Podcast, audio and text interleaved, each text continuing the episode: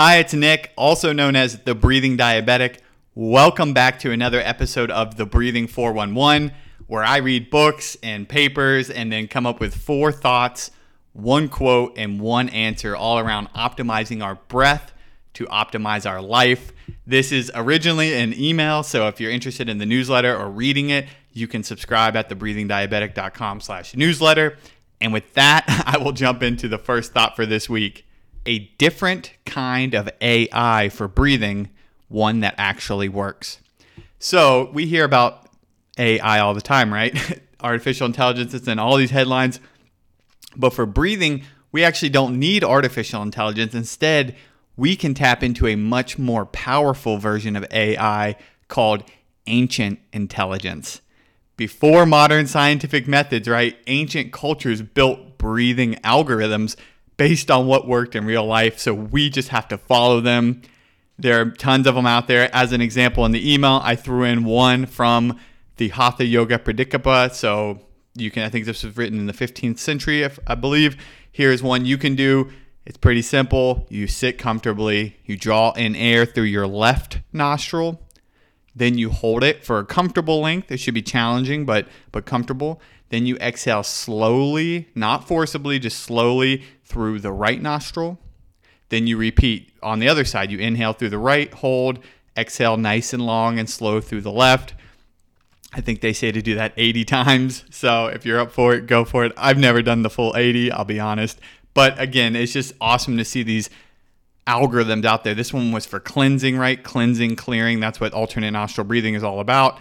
Um, and there's tons more out there. So I say we use a little more AI, ancient intelligence today. And a PS to this thought. This was inspired by my favorite teacher. I talk about all the time here, Brian Johnson, one of his plus ones where he used AI as ancient intelligence in a different way, but it applies perfectly to breathing. All right, with that, I will move on to thought number two. The good breath isn't achievable, it's a way of breathing. And here's a quote Instead, the good life that I present, which is deeply grounded in the core principles of humanistic psychology and a realistic understanding of human needs, is about the healthy expression of needs in service of discovering and expressing a self that works best for you. The good life is not something you will ever achieve, it's a way of living. End quote. And that is Scott Barry Kaufman from Transcend. And I just absolutely love that passage. And as I do a lot of times, uh, here is my version where I take that idea and, and make a, a breathing version for it. So I call this the good breath. Here it is. The good breath is deeply grounded in the principles of human physiology and psychology, along with a realistic understanding of individual human differences. It's about the healthy expression of your emotions and your highest potential through breathing practices that work best for you. The good breath isn't something we try to achieve, it's simply a way of breathing. Of course, I love that. I hope you do too. It's fun to, to play on these passages that are really impactful from books and realize that basically anything we learn from a self development perspective can be applied to our breath because our breath is life, right? And it's the easiest, most accessible tool we have. All right, I will move on to thought number three. Knowing isn't enough. You have to use the breath. And here is a, another quote. This one comes from Barry Michels and Phil Stutz in their book, Coming Alive. Quote As strange as it may sound, we tell ourselves that because we know how to repel a symptom, we don't actually have to use the tool any longer. But if you want to build stronger muscles, you can't just think about lifting weights. You actually have to do the exercises. In the same way, if you want to increase your life force, you have to actually use the tools. End quote. And I just love that. And that first sentence I say in here hit me directly in the chest, right? As strange as it may sound, we tell we tell ourselves that because we know how to repel a symptom, we don't actually have to use the tool any longer. Uh, and that's just such a great reminder that no matter how much we know, right, we can learn all this stuff. I read so much. I feel like I understand how to use the breath right. We still have to practice. There's no getting around it, right? Um, and this goes for breathing, of course, but really any tool that we use for a better life. So let's practice more today. And with that, here is a practice you can try in thought number four, titled 711 for 711 Slow, Relaxing Breathing for 7 to 11 minutes.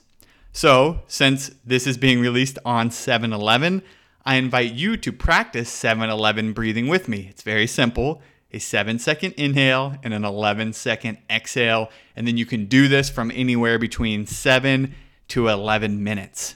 Um, I've been using this rate, 7 in, 11 out, for almost three years, almost every day, actually, maybe even longer. I'm not sure. Um, simply because seven is my wife's favorite number and 11 is mine. Super scientific, I know. But in any case, I hope you'll give it a try, see how you feel to relax your breath down. Uh, I think it's around just, you know, just over three breaths per minute. So enjoy it.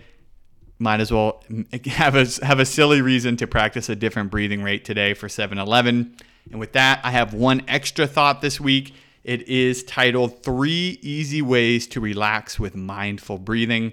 This is another guest blog post I wrote for ResBiotic, and I'll be honest, it is probably my favorite one yet. Um, I got to combine the Buddha, Dr. Ellen Langer, one of the who wrote the incredible book uh, Counterclockwise, uh, Herbert Benson, and the Relaxation Response, all into less than like 800 words. It's like a four or five minute read.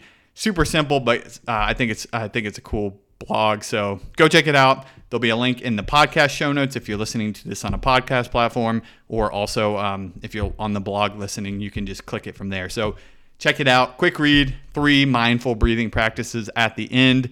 And with that, I will move on to the one quote for this week, somewhat related here. Quote To meditate with mindful breathing is to bring body and mind back to the present moment so that you do not miss your appointment with life. End quote. And that is Thich Nhat Hanh. And that brings us to the one answer for this week. The category is lungs and nerves. And the answer is the lungs are filled with receptors and can almost be thought of as like a sensory organ. And they communicate information from the lungs back to the brain via this nerve.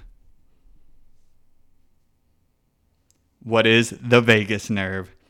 All right, that's pretty interesting. Uh, that came from a textbook, actually, um, respiratory physiology. I think in in a practice or in a clinical setting. In any case, really interesting to think of the, the lungs as a sensory organ. Uh, so if you're if you're a nerd, go check out that textbook. It's really really fascinating. Okay, that is it for this week. Remember to use some AI this week.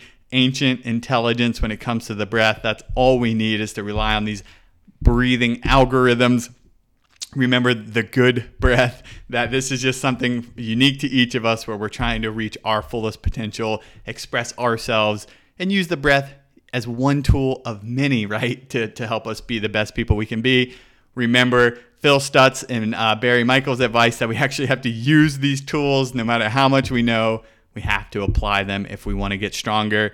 And finally, give the 7 11 breath a try super simple uh, and, and very relaxing. So I hope you enjoy it, and I will see you next week.